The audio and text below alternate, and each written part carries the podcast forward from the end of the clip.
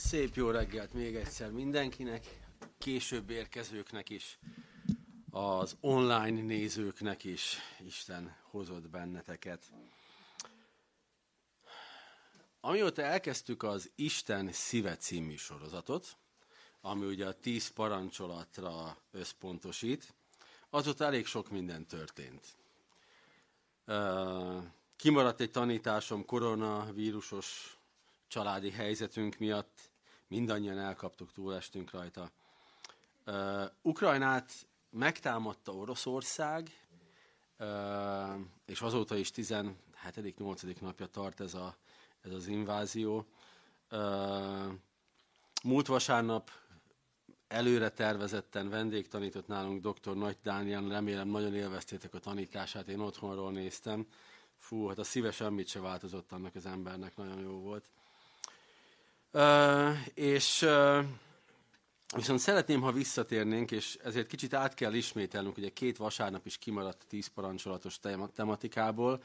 Miért is Isten szíve a sorozat címe, miért a tíz parancsolat, és a többi, és a többi. Ugye Isten kötött egy szövetséget Izraellel, többet is egyébként az Ószövetségben, de itt egy fontos, illetve volt egy nagyon komoly törvényrendszere, törvényi rendszere Izraelnek. Ezen belül volt a tíz parancsolat, és nagyon sokszor nem kezeljük helyén a tíz parancsolatot. És valójában a vágyam az ezzel a sorozattal, hogy a helyére kerüljön a lelkünkben a tíz parancsolat. Ugyanis a tíz parancs, és azt elmondtam még a legelején, hogy ha a, egy tanít, bármelyik tanítás végén úgy álltok fel innen, és úgy mentek haza, hogy fú, ebben elbuktam, abban is elbuktam, vagy na, a szomszéd ebben, hogy elbukik, akkor borzasztót tanítottam. Tehát akkor, akkor nem értem el a célomat, akkor mindent elrontottam. És ezért megyünk óvatos lépésekkel, zoomolunk, mint a Google Maps-en, amikor a földbolygót bezumolja az ember mondjuk a Budapest Gilicetér 62-re, akkor úgy szépen lassan zoomolja be ugye a számítógép. Akinek nincs számítógépe vagy régi módi, az képzelje azt, amikor egy nagyítót tesz valahova egy újság elé, és akkor látja az apró betűs részt is. Szóval, hogy távolról közelítünk az apróbb részletek felé.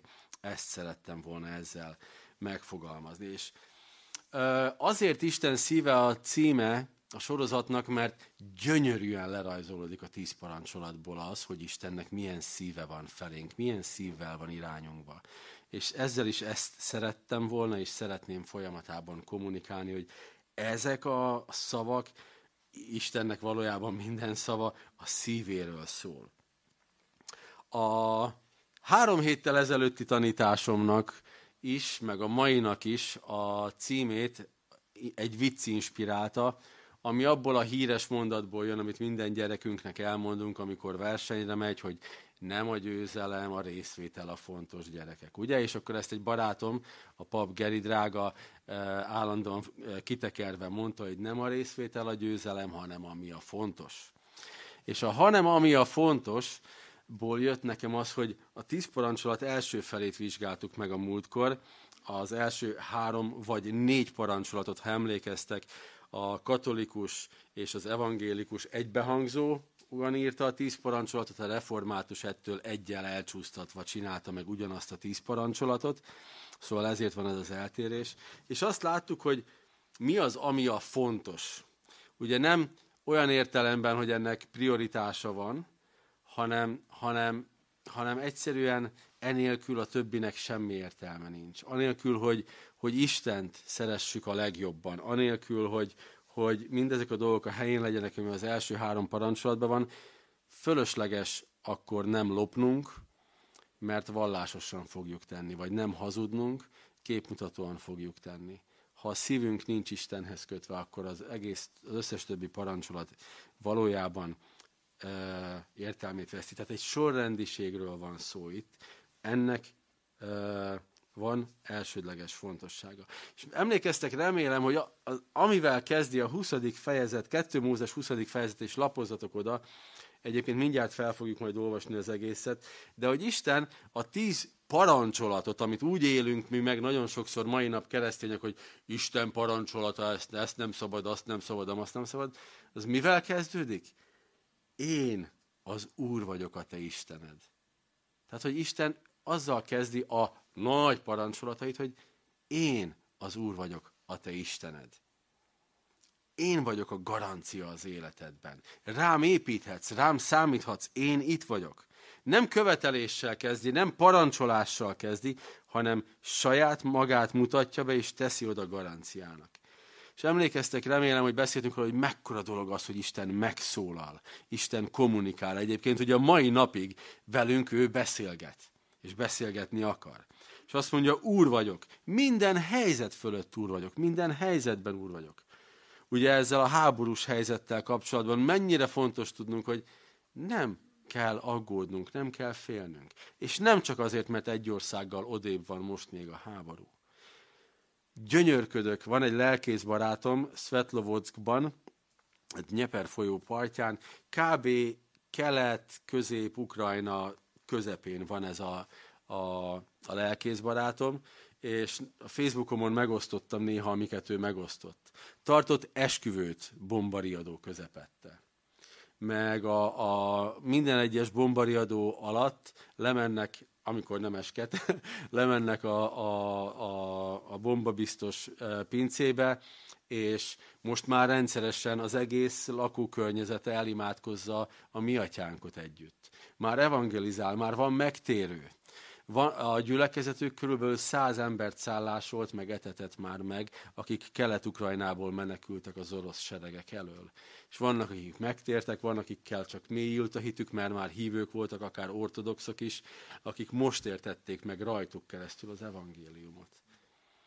És ott a, a Benjaminnak hívták, ő azt mondta, hogy a gyerekeit kimenekítette az országból, de azt mondta, hogy a felesége meg ott maradnak, mert amíg ott vannak, emberek, addig ők evangelizálni fognak.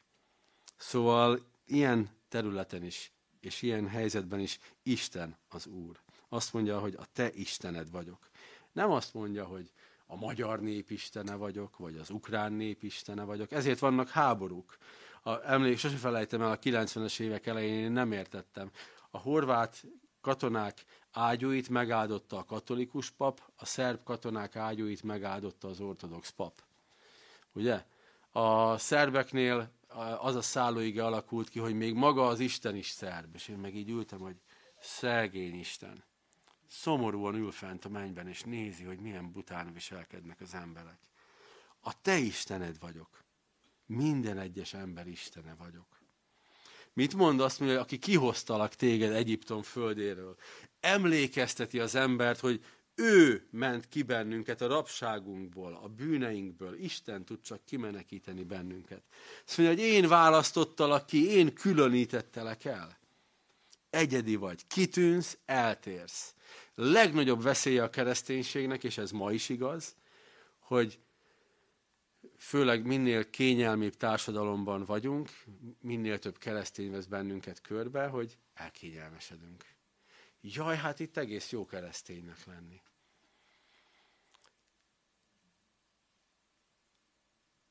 Ugye, majd a végén a bejelentéseknél beszélek erről, de a Golgota, Magyarországi Golgotának az ilyen menekült koordinációját a sógorommal együtt állítottuk fel, és rengeteg menekülővel beszélgettünk telefonon. És azóta más értelmet nyer a számomra, hogy van fedél a fejem fölött, hogy van mit ennem, hogy van mit felhúznom. És, és sokkal másképp hangzik az, hogy atyám, köszönöm az ételt, amit az asztalomra adtál. Tegnap este is vacsoránál ültem ott, és így néztem, terülyasztalkám van. Bővölködünk. És, és mennyire áldottak vagyunk. És igenis, hálás, legyen hálás a szívünk ezekért a helyzetekért. És ugye az első három, ami a fontos volt, ugye, amit Isten így gondolt, hogy ami a fontos, az egyik, hogy ne legyen más Istened rajtam kívül. Ezzel kezdi a tíz parancsolatot. Azért mondta ezt Izraelnek, mert körülötte olyan népek voltak, akiknek sok istenük volt. Mindenre volt istenük. Mindenre is volt istenük. Csak én legyek a te Istened, ezt mondta Isten. Tehát a ugye a reformátuséknál a második parancsolat, a, a katolikus és evangélikusoknál az első kiegészítése, hogy ne is faragj magadnak más Istent. És emlékeztek, arról beszéltünk, hogy mi már nem faragunk és imádkozunk egy kis szoborhoz, vagy egy nagy szoborhoz. Ha a szívünk egy bálványgyár, Tim Keller így fogalmazott. És a szívünk az rengeteg bálványgyártására képes. Bármi tud a bálványunk lenni. Bármi tud olyan fontos lenni, hogy elviszi a figyelmünket. Amikor az egész háború elkezdődött, akkor beszélgettem egy lelkészsel, hogy figyelj, én nem tudok összpontosítani arra, hogy, hogy tanulmányozzam az igét vasárnapra. Mert hogy állandóan a híreket nézem. És mondtam neki, hogy figyelj, én is, de ebből szabadulnunk kell. Tehát, hogy le kell valahogy kötnünk. Reggel megnézem, megtámadták Kievet? Nem. Este megnézem, megtámadták Kievet? Nem. És lezárom a történetet. Egyszerűen különben elviszi a figyelmünket. Ez is lehet bálvány. Azt gondolom, hogy hát akkor én kontrollálom az eseményeket, ha tudom, hogy hol mi történik. Én nem kontrollálok egyetlen egy orosz katonát se, egy golyót se. Ugye? Nincs értelme néznem. Ér, tájékozódjak, nézzem meg, legyek képben, hogy mi történik, mi zajlik. De egyébként nem ez a fontos. Az a fontos, hogy ne legyen más Istenem, Istenen kívül. Ne is képezzek bálványt magamnak. És emlékeztek, úgy tudjuk definiálni, hogy mi a bálvány, hogy mi az, amire számítunk, mi az, amihez nyúlunk, mi az, amivel jutalmazzuk magunkat. És valamilyen mély hiányt próbálunk ezzel elfedni, ahelyett, hogy Istennel töltenénk be ezeket a hiányokat. Egy tudatos reflex, vagy néha illetve tudatos vagy tudatalatti reflex, amit viszont próbálunk meg tudatosan felülírni, hogy Istennel töltsük be ezeket a dolgokat. Ugye aztán jön a parancsolat, ne használd hiába Istened nevét. Ne használd rosszra, ne abuzáld a személyemet, a nevemet, ezt mondja Isten. És arról is beszéltünk, hogy hányféleképpen szoktuk ezt elkövetni. És a harmadik, vagy ugye a, a reformátuséknál a negyedik parancsolat, hogy ne feledkezz meg a pihenő napodról. Szenteld meg azt. Ugye miért mondja, hogy ne felejtsd el? Mert elfelejtjük, ilyen egyszerű. Szenteld meg azt, te tudatosan választ ki azt, hogy hogyan és mikor pihensz, amikor nem engeded, hogy a munkán járjon az agyad amikor nem engeded, hogy ennek a világnak a hatása, hogy a munka a fontos, a munka a fontos, a pénz a fontos, a bevétel, kiadás, a kifizeted az adót, átutal, jó, nem mondjak ilyen ötleteket, mert elkezd kattogni az agyatok, ugye? Szóval, hogy, hogy ne ezen pörögjünk, legyen egy nap, amikor minden ilyet kikapcsolok. Sose felejtem el, amikor uh, Szegeden laktunk még, akkor volt ilyen kaputelefonunk ilyen uh, panelbe laktunk, és akkor ugye lentről be lehetett csörgetni, és, és emlékszem, a Tom Foley mondta, hogy még azt is kapcsolt ki, amikor csendességet tartasz, mert tuti akkor fog jönni a postás, a, a nem tudom én kicsoda, a, a, a szórólapos emberke is be fog csöngetni, és meg fog zavarni abban, hogy te Istenre figyelj. Telefon kikapcs. Gyerekeket is, nem, azt nem lehet kikapcsolni. Szóval, hogy értitek, tehát, hogy kizárni mindent, amit lehet, hogy csak Istenre tudj figyelni, csak akár belülre tudj figyelni. Összpontosítani tudj. Nézem itt a festményeinket. Egyiket se úgy festették, hogy közben fölvették a telefont. Pedig ezek idézőjelben csak festmények, és nem a mindenható Istennel való együttlét és beszélgetés. Pihenj, azt mondja Isten. Fontos, hogy pihenj. Annyira fontos, hogy pihenj, hogy Két dolog. Egy, ő is megpihent, pedig neki nem volt szüksége rá. Kettő, parancsba adta. Emlékeztek, mondtam azt, hogy egyetlen egy másik törvényben sem volt akkor az, hogy pihenjen az ember. Egyetlen egy más népnek sem törvénykezésében nem volt ez benne. És csak zárójelben mondom azt, hogy mai napig fedezi fel a, a, a pszichológia tudománya, hogy mennyire fontos a pihenés. Hogyan regenerálja a testet és a lelket. Nem az a meg, ugye emlékeztek a kommunizmusban, kimérték, hogy 8 óra munka, 8 óra pihenés, 8 óra szórakozás, az a, akkor lehet optimalizálni és kimaxolni az emberi e, munkaerőt. És azóta finomodtak a kutatások. És rájöttek, hogy a 40 óra is sok az embernek és már kísérleteznek Finnországban, Dániában, nem tudom még hol, néhány északi skandináv országban, az ilyen 34-36 órákkal, hogy mennyi az, amiben valójában a legkreatívabb és legproduktívabb tud lenni az emberi eh, elme és test és lélek. Miért? Pihenj. Ne feledkezz meg a pihenőnapodról. Miről beszélünk ma? Uh, hát nem arról, hogy hogyan fogjuk méricskélni, hogy uh, ki a jobb keresztény, meg ki vétkezik kevesebbet vagy többet. Ami még a fontos, és ezt szerettem volna mindenféleképpen kifejteni, de valójában a múltkori tanítás után született meg az a döntés, hogy, hogy, hogy legyen még egy tanítás, ami még fontos, az az, hogy van egy helyzet, van egy állapot, amiről gyakran megfeledkezünk. Pedig nem tehetjük meg azt, hogy megfeledkezünk róla. Ha Istent meg akarjuk ismerni, ha hozzá mélyen akarunk kapcsolódni, akkor, akkor nem feledkezhetünk meg erről. De mielőtt elárulom, hogy mire is gondoltam, és illetve nem gondoltam, mi az, amiről szó lesz, Uh, olvassuk fel a tíz parancsolatnak az ide első részét, tehát a 2 Mózes 20, első verstől a 10, azt hiszem, hetedik versig. Ekkor megszólalt Isten, és ezeket az igéket mondta. Én, az Úr vagyok a te Istened, aki kihoztalak Egyiptom földjéről, a szolgasság házából. Ne legyen más Istened rajtam kívül. Ne csinálj magadnak faragott képet, vagy valami hasonmást, ami, hasonmást arról, ami fenn az égben, vagy lenn a földön, vagy a vizeken, a föld alatt van. Ne imádd, és ne tiszteld azokat, mert én, az Úr, a te Istened, féltőn szerető Isten vagyok.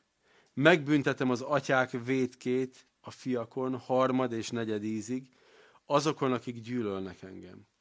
De irgalmasságot cselekszem ezer ízig azokkal, akik szeretnek és megtartják a parancsolataimat. Ne használd hiába az Úr, a te Istened nevét, mert az Úr nem hagyja büntetés nélkül azt, aki a nevét hiába használja. Emlékezz meg a nyugalom napjáról, és szenteld meg.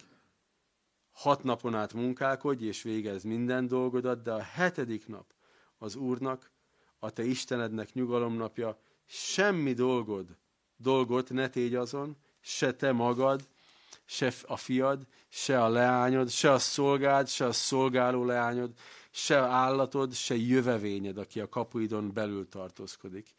Mert hat nap alatt teremtette az Úr az eget és a földet, a tengert és mindent, ami azokon van. A hetedik napon pedig megnyugodott. Azért megáldotta és megszentelte az Úr a nyugalom napját. Tisztelt atyádat, és anyádat, hogy hosszú ideig élj azon a földön, amelyet az Úr, a te Istened ad neked. Ne ölj, ne paráználkodj, ne lopj, ne, tanús, ne tanúskodj hamisan a fele barátod ellen.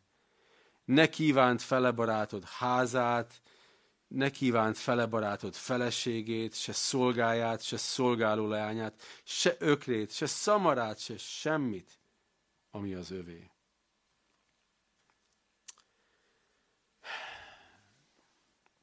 hogy megértsük, hogy mi az, ami még fontos.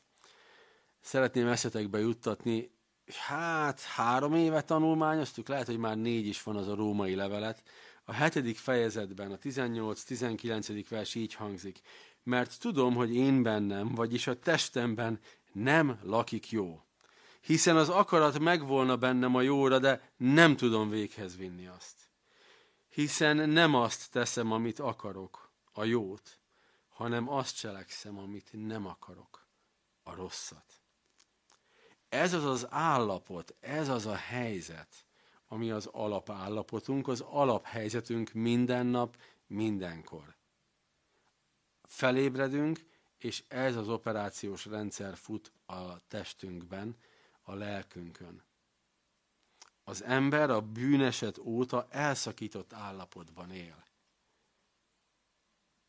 Ez nem azt jelenti, hogy Isten elhagyott bennünket, vagy hogy Isten kárhoztatna bennünket. Ezt is mondja Pálapostól később. Nincs már én már semmilyen kárhoztatás annak, aki Krisztusban van.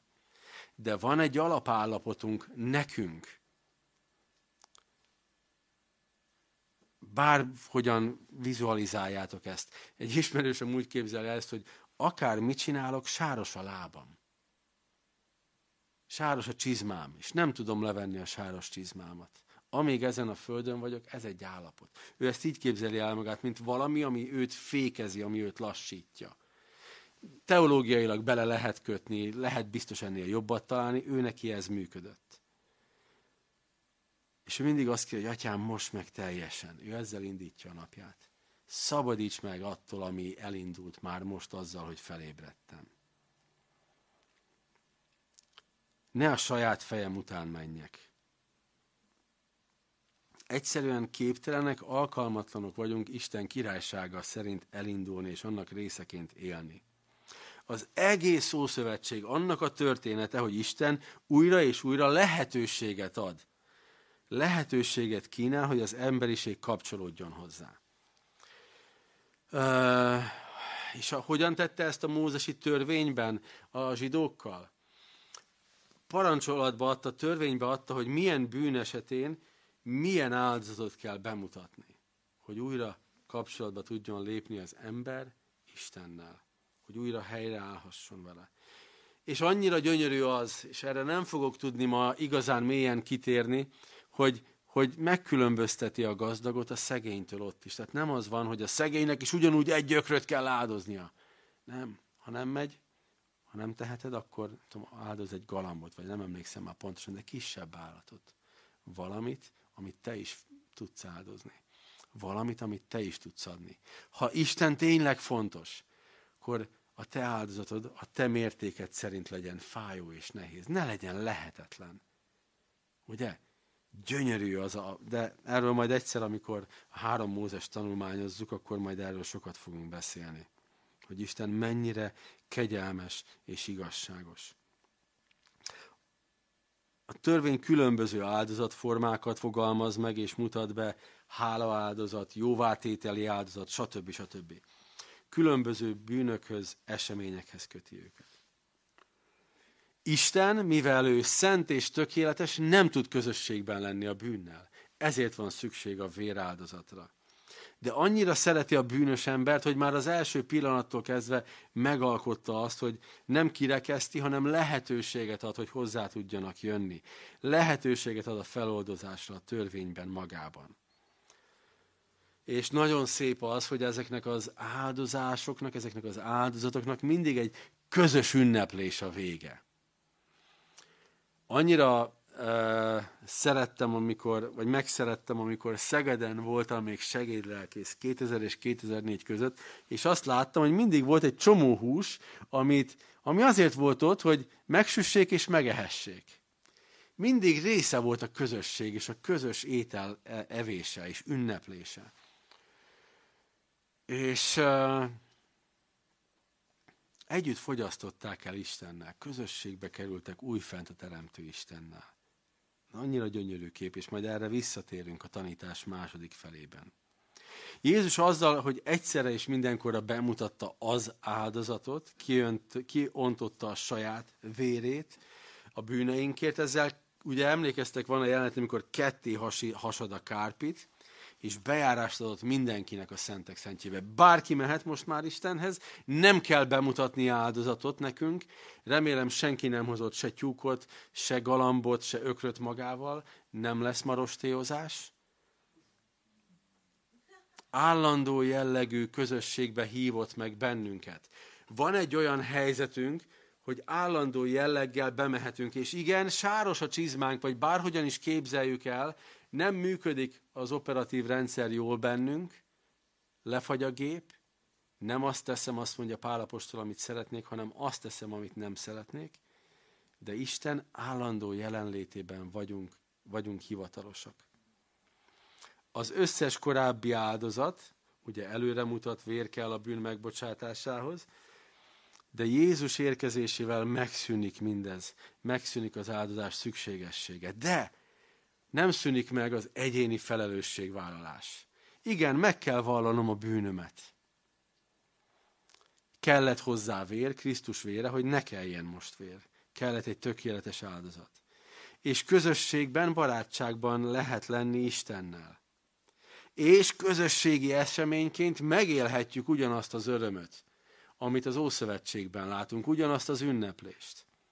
Nem kell senkinek ide kiállnia szükségszerűen, és elmondania, hogy éppen milyen bűnt követett el tegnap vagy ma reggel. De négy szem közt elmondhatjuk, kis csoportban elmondhatjuk, képzeljétek el, miből szabadított meg Isten. És igenis megélhetjük ezeket az örömünnepeket együtt. Ezekre mind szükség van. Ezek nem kihagyható elemek. Az egyik szintén egy nagyon nagy problémája a protestáns kereszténységnek egyébként, és főleg a neoprotestánsnak, hogy ugye a katolikusoknál van a gyónás. Na hát ugye reformáció, nálunk senki nem megy a paphoz, mindenki mehet egyenesen Istenhez, és elfelejtkezünk a gyónásról. Megfeledkezünk a bűnünk megvallásáról. És nem gyakoroljuk elégszer. És akkor mi van? Hát megvallom Istennek. Mi van abból, hogy megvallom Istennek, egy idő után, hát tudod, Jézus, elkövettem valamit, de nem, más semmi. Ugye? Átmegy egy ilyenbe. Közben a bűnnek súlya van, a bűn, bűnt vérrel fizette ki Krisztus. És csak úgy tudunk mi változni, ha megvalljuk a bűnünket. Istennek, és ha kell, egymásnak. Bocsánatot kérve nincs kihagyható eleme ezeknek a dolgoknak. A börtönbe zárt mártírok, vagy azokban, akik olyan országokban éltek, ahol évtizedekig tilos volt az Isten tiszteletek tartása. Most olvasok egy, egy rövid könyvet, két magyar parlamenti képviselőről, akik 90-ben, meg 91-ben már ugye demokratikus országból keresztényként mentek Albániába, segíteni, elősegíteni ott a rendszerváltást. És hát őket a rendszerváltás is érdekelte, de sokkal inkább érdekelte őket hívőként az ottani keresztények. És célegyenesen mentek a frissen szabadult papokhoz, meg lelkészekhez. És elmondták, hogy ugye a kommunizmus alatt az összes templomot lerombolták. Nem volt hol összegyűlni, ezért az első istentiszteletet Albániában a főváros főterén tartották, 40 ezer ember ment el.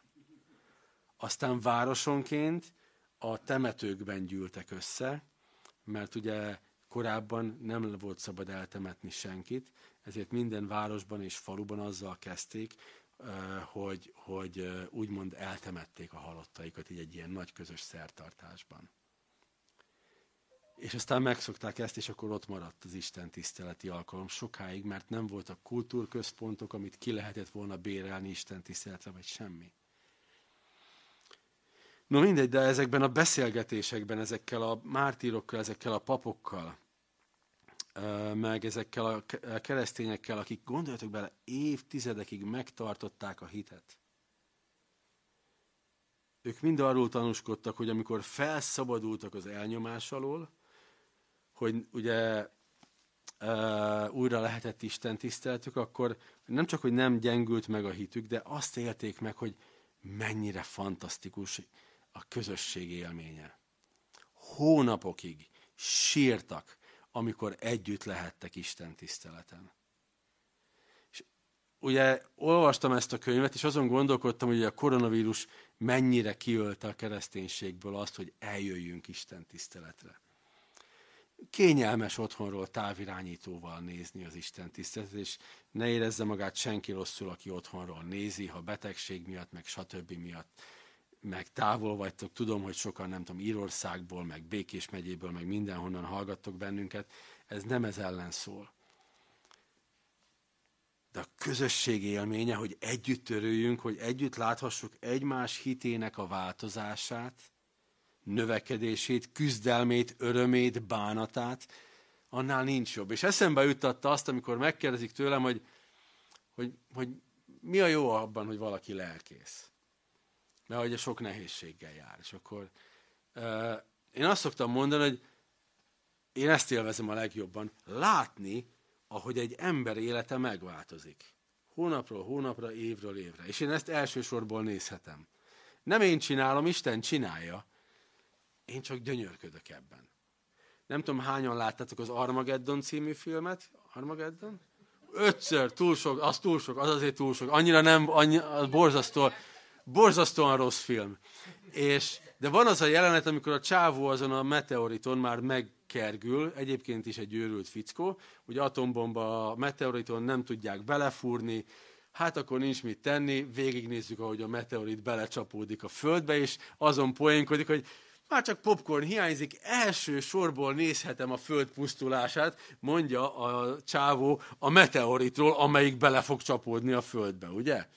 És ez egy ilyen nagyon vicces jelenet, de én ezt szoktam mondani, hogy én ugyanígy elsősorból nézhetem, csak nem egy lélek pusztulását, hanem egy lélek megváltozását. És ezt élhetjük meg a közösségben, ahogyan látjuk azt, hogy hogyan küzdünk meg a saját kicsi vagy nagy dolgainkkal, és hogyan változtat meg bennünket Isten. Ugye mondtam, ez a két év koronavírus, ez nem segített. Ugye elszoktunk attól, hogy házi csoportba menjünk, Isten tiszteletre járjunk. Kényelmetlen, meg nehéz. Olyan érdekes volt nekem is lelkészként, amikor ugye volt pár hét, amíg még csak én se jöhettem be ide. És így, hát könnyebb otthonról nézni. Kényelmesebb, de nem teljes. Ne hazudjuk azt magunknak, hogy, hogy az a kereszténység. És tényleg nem akarok manipulálni, mert semmi értelme. Ne azért jöjjön valaki, mert most ezt hallgatja online. Egyébként képzeljétek el, fölkerülünk a Spotify-ra is, meg az Apple Podcast-re is, meg nem tudom még hova. Nem sokára majd ezekről kaptok híreket, megújul a honlapunk, meg ilyenek. Senkit sem akarok gyülekezetbe manipulálni, mert akkor azt az embert manipulációval kell itt tartani. De megraboljuk magunkat, ha elhisszük azt a hazugságot, hogy fáradtság, és nem éri meg eljönni közösségbe. Csak ennyit szerettem volna ezzel kapcsolatban. Vedd a fáradtságot, próbál ki, és lásd meg, milyen jó az Úr.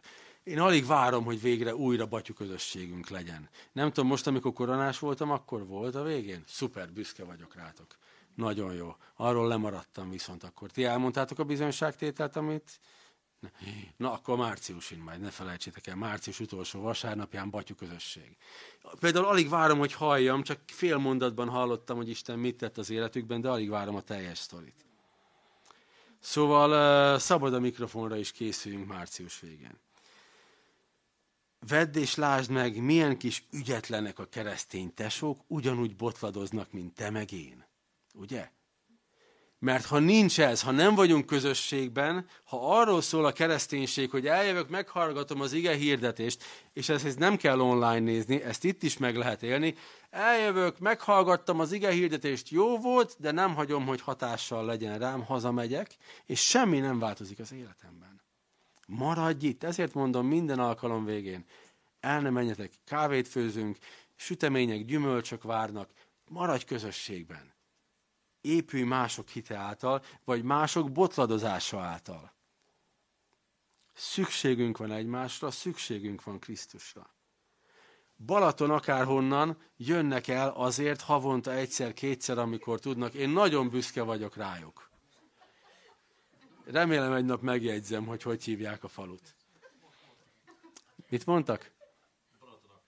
Pakár, akárhonnan, na onnan, na. Köszi. Értitek? Annyira, de annyira fontos, hogy kapcsolódjunk egymáshoz. Galata 3, és ezzel fogunk ráfordulni a végére a tanításnak. Hogy kicsit új szövetség is legyen, egy kicsit... Tessék? Most kezd... Ne, ez volt a bevezető, ugye? Ennyire, ennyire azért nem lesz hosszú. De Pálapostolt nem lehet kihagyni, és ha törvényről van szó, akkor vagy Rómát, vagy Galatát kötelező idézni. Úgyhogy a Galata 3-ból szeretnék felolvasni nektek egyébként tíz verset, de annál rövidebbet fogok beszélni. Azt mondja Pálapostól a Galata 3-ban a 19. verstől a végéig. Mi tehát a törvény? A bűnök miatt adatott, amíg eljön az utód, akinek az ígéret szól, és angyalok által közben járón keresztül rendeltetett. A közben járó pedig nem csak egy valaki, Isten ellenben egy. A törvény tehát Isten ígéretei ellen van? Semmiképp. Mert ha olyan törvény adatot volna, amely képes megeleveníteni, valóban a törvényből volna az igazság. De az írás mindent bűn alá rekesztett, hogy az ígéret a Jézus Krisztusban való hitből adassék a hívőnek. Mielőtt pedig eljött a hit, a törvény őrizete alatt voltunk, egybezárva az eljövendő hit kinyilatkoztatásáig. Eként a törvény Krisztushoz vezető mesterünk élet, hogy hitből igazuljunk meg. De miután eljött a hit, nem vagyunk többé a vezető mester alatt. Mert minnyájan Isten fiai vagytok a Krisztus Jézusban való hitáltal. Mert akik Krisztusban kereszke, keresztelkedtetek meg, Krisztust öltöztétek fel. Nincs zsidó, sem görög. Nincs szolga, sem szabad. Nincs férfi, sem nő, mert ti minnyáján egyek vagytok Krisztus Jézusban. Ha pedig Krisztuséi vagytok, akkor Ábrahám utódai és ígéret szerint örökösök vagytok. Ha megkérdezném azt, hogy ki tudja felmondani a reformáció öt alappillérét, lenne közöttünk olyan, aki merne erre vállalkozni? Nem? Igen? Na, de bátor, jó. Okés. Tehát egyszer van a Sola Scriptura nevezetű történet, ugye csak Isten szava. Ugye ez arra vonatkozott, hogy a katolikus egyházban úgy érezte Luther, hogy már nagyon elmentek attól, hogy csak Isten szava számít, a hagyomány számít, a szentekhez való imádság számít, a, a bűnből kiváltó cédulák számítanak, stb. stb. Nem sorolom fel a 95 tézisét. Tehát, hogy eltért attól az egyház, hogy, hogy Isten szava mindenek felett van. Ezért mondta ő azt, hogy szól a skriptúra, csak Isten szava van mindenek felett. Szólus Krisztus, csak Krisztus áldozata az, ami érték. Sem ezek a cédulák, semmik nem szabadítanak meg a bűnből, csak Krisztus áldozata, szólus Krisztus. Szól a grácia, csak kegyelem által, ugye? Nincs üdvösségünk semmi más által, csak kegyelemből, Isten kegyelméből van megváltásunk. Semmilyen jó cselekedetünk nem számíthat bele. Piszkosul nem érdekli Istent a jó cselekedetünk a megváltásunk szempontjából. Egyébként igen, mert a hitünknek a megmutatkozása az, hogy jó cselekedeteket teszünk. De a megváltásunk szempontjából, ugye, ha számítana bármit, akkor Krisztus áldozata válna értéktelenné. Ilyen egyszerű. Szól a fide, csak hitáltal van üdvösségünk. És itt hadd tegyem hozzá azt, hogy, hogy csak bűnvalló hitáltal. Ezt nemrég hallottam egy lelkésztől, és szerintem iszonyatosan fontos adalék. Nem mondta ezt így ki Luther, de nem gondolnám, hogy forog a sírjában, vagy forogna a sírjában, ha ott lenne, attól, hogyha ezt mondom, de hogy nagyon fontos, hogy szembesítsük magunkat, hogy hát ezt a bűnt is elkövettem, és megvallom neked, atyám. És ugye az utolsó a Soli Deo Gloria, egyedül Isteni a dicsőség. Egyedül Isteni a dicsőség. Johann Sebastian Bach minden egyes műve végére odarakta azt, hogy SDG, Soli Deo Gloria. Minden műve, minden munkássága végére odarakta, hogy csak Isteni egyedül a dicsőség. Hogy magát is emlékeztesse, és az embereket is figyelmeztesse, hogy ne őt imádják, mert olyan zseniális műveket alkotott, mert Istentől kapta hozzá tehetséget. Egyedül Isteni a dicsőség, nem emberé. Jó. Ahhoz, hogy ne a mi igazságunktól legyen hangos, vagy igazságosságunktól legyen hangos az életünk, ahhoz elengedhetetlen a bűnvalló hit. Helyre kell álljon mindig az, hogy nem én vagyok a fantasztikus. Nem én szültem a se a spanyol viaszt, se semmi mást. A világ nem tőlem forog, nem körülöttem forog. Én egy vétkes ember vagyok, aki Isten kegyelméből, hitáltal van megigazulásom és megváltásom. A törvény erre van, egyedül erre van, hogy Krisztusra mutasson. Én nekem sáros a csizmám, nekem szükségem van Krisztusra. Szükségem van, hogy átmosson, és az ő operációs rendszerét indítsa el rajtam, és lemossa azt a koszos csizmát rólam. Egyik pontját se tudom betartani a tíz parancsolatnak, ami nem azt jelenti, hogy ne is próbáljam, ugye? Az Istentől elszakított bűnös mi voltom, helyzetem, állapotom miatt nem tudom. Nem is számolgatom, ma hányat tartottam be, három, hányat nem, ugye? Fú, ma 10%-kal növekedett a hitem, mert ma nem követtem el ezt meg azt a bűnt. Pff, már felfúvalkodtam, mert méricskéltem, mert azt gondolom, hogy holnap nem ugyanúgy úgy indul a történet, hogy mínusz tízről. És örülök, ha egyiket is lesz, amelyiket nem teszem meg.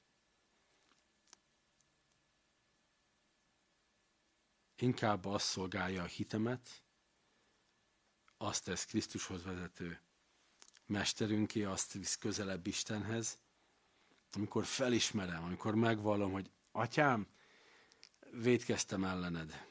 Magam ellen is, meg a testvérem ellen is, amikor ezt, meg azt tettem, vagy mondtam, vagy gondoltam. Atyám, védkeztem ellened, és a munkatársam, vagy a barátom ellen, amikor ezt, vagy azt mondtam, vagy tettem, vagy gondoltam. Atyám, védkeztem ellened, és a házastársam, vagy a gyerekeim, vagy a szüleim ellen. Atyám, védkeztem ellened, és a szomszédom, meg a felesége ellen. Sorolhatnám. Atyám, kérem, hogy bocsásd meg, és köszönöm, hogy Krisztus tökéletes véráldozata miatt te megbocsátasz, és szeretsz engem, és felszabadítasz. Ezen a mai reggelen szabad vagy-e? Az, hogy törvényeknek engedelmeskedni tudunk, az Isten kegyelme, a vele való kapcsolat gyümölcse lehet, nem a mi jóságunk vagy gonoszságunk. Nekünk van egy bűnös állapotunk. Érdemes és szükséges önvizsgálatot tartanunk időről időre. Érdemes és szükséges Isten elé vinni életünket, a bukásainkat, a kudarcainkat. Azért, mert ő már megbocsátott. Nem azért, mert őt sokkolja a hír. Hú, Alaci milyen hosszú bűnlistát hozott. Nem, ő tudja, hogy valójában az a bűnlista sokkal hosszabb. Én ennyivel szembesülök, ez, ennyi jutott eszembe éppen. Ő már Jézus vérén át néz bennünket, és nem érdekli a lista.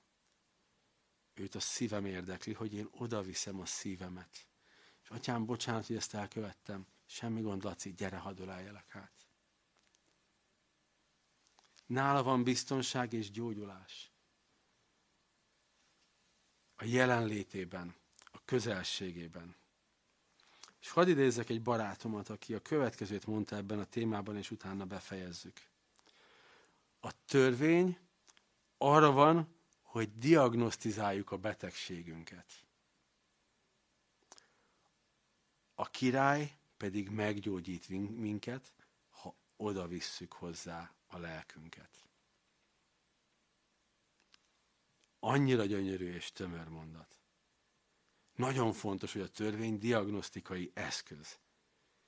Mint egy röntgen, ami azt mondja, hogy nézd meg, ott a rákos daganat. Na ezt kell kivágni. Ugye? De nem a röntgen gyógyítja meg, hanem Krisztus vágja ki a betegséget. Nem arra van, hogy mások felett ítélkezzen a törvény, nem arra, hogy mi kirekesszünk másokat, és távol tartsuk őket Istentől. A törvény arra van, hogy első körben minket, majd rajtunk keresztül másokat Istenhez vezessen.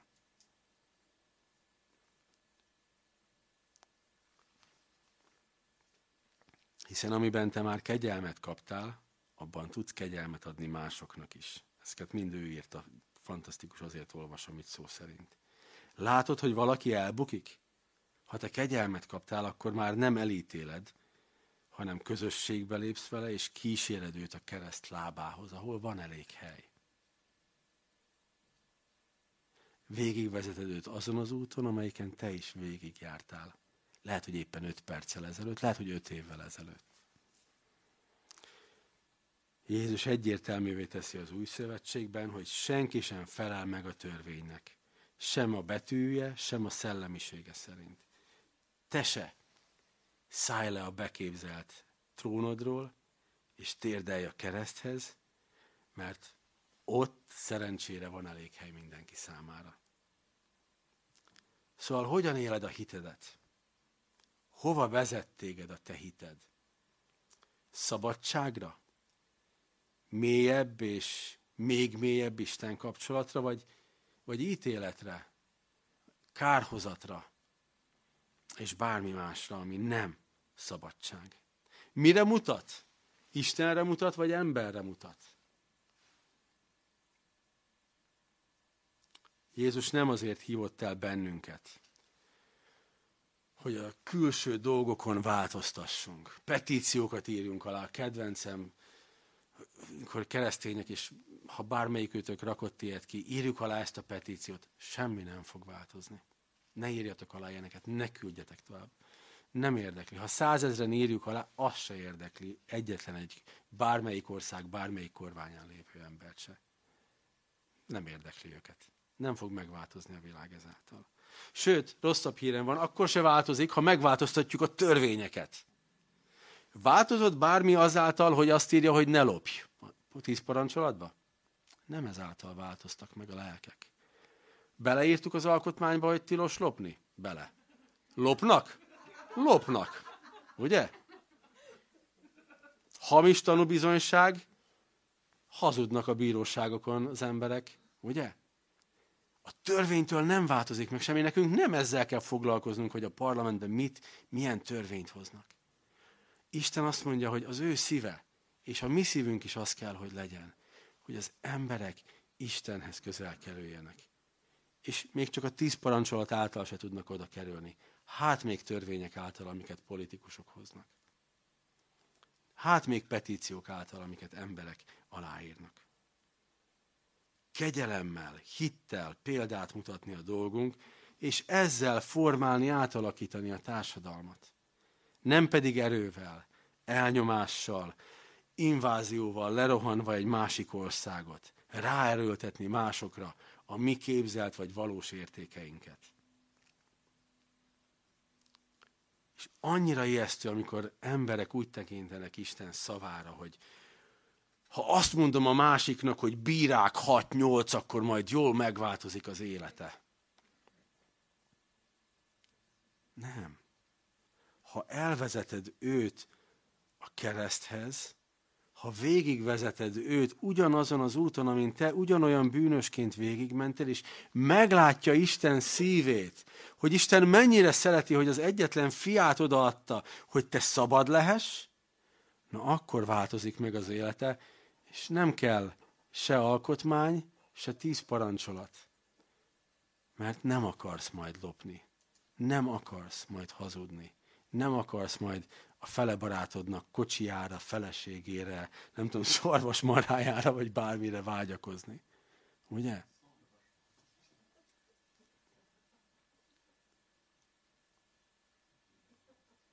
Hogyan tekintünk Isten parancsolatára? Gyönyörködünk benne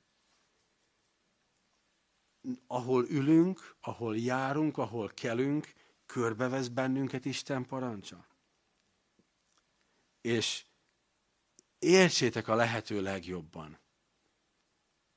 De annyi, de annyi eszközünk van. Ebben a korban nekik nem volt Biblia a kezükben. Nem volt okostelefonjuk, nem volt tabletjük.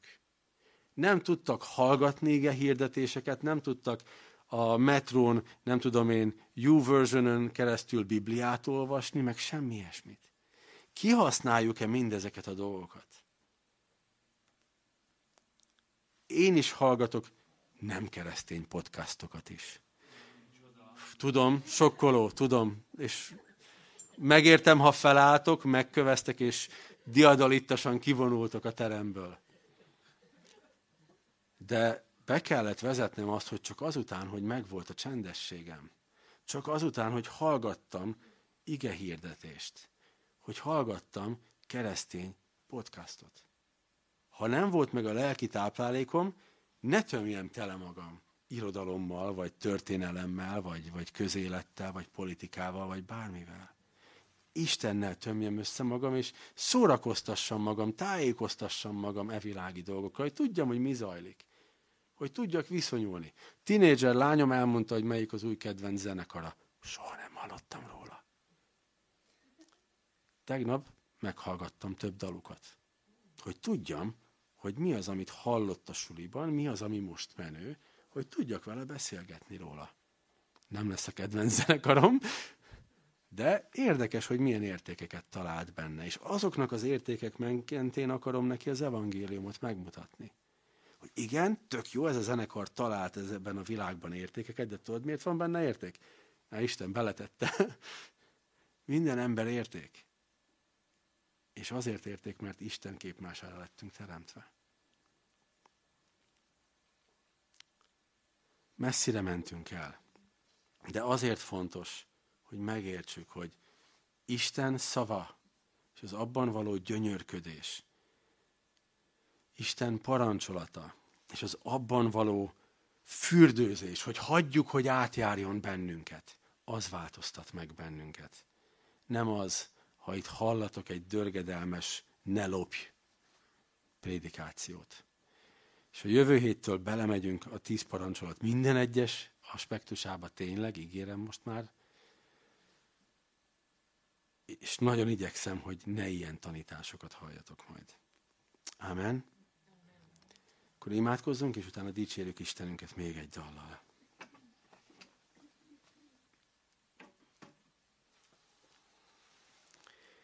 Mennyei atyám, én annyira hálás vagyok neked, hogy olyan szíved van, ami a tíz parancsolat elé is saját magát rakja. Ami nem azzal kezdi, hogy ezt ne tedd, azt ne tedd, így legyél jó követőm, úgy legyél jó követőm, hanem azt mondja, hogy figyelj, én vagyok itt. A te urad, a te Istened. Én beszélek hozzád, figyelj rám. Fontos dolgokat akarok elmondani neked. Atyám, köszönöm, hogy megtanítasz bennünket arra, ami a fontos. És azokra is, ami még fontos. Ahhoz, hogy az életünk teljes legyen. Köszönöm, hogy ilyen szíved van felénk. Köszönöm, hogy így szeretsz bennünket. Dicsérünk téged, Istenünk. Amen.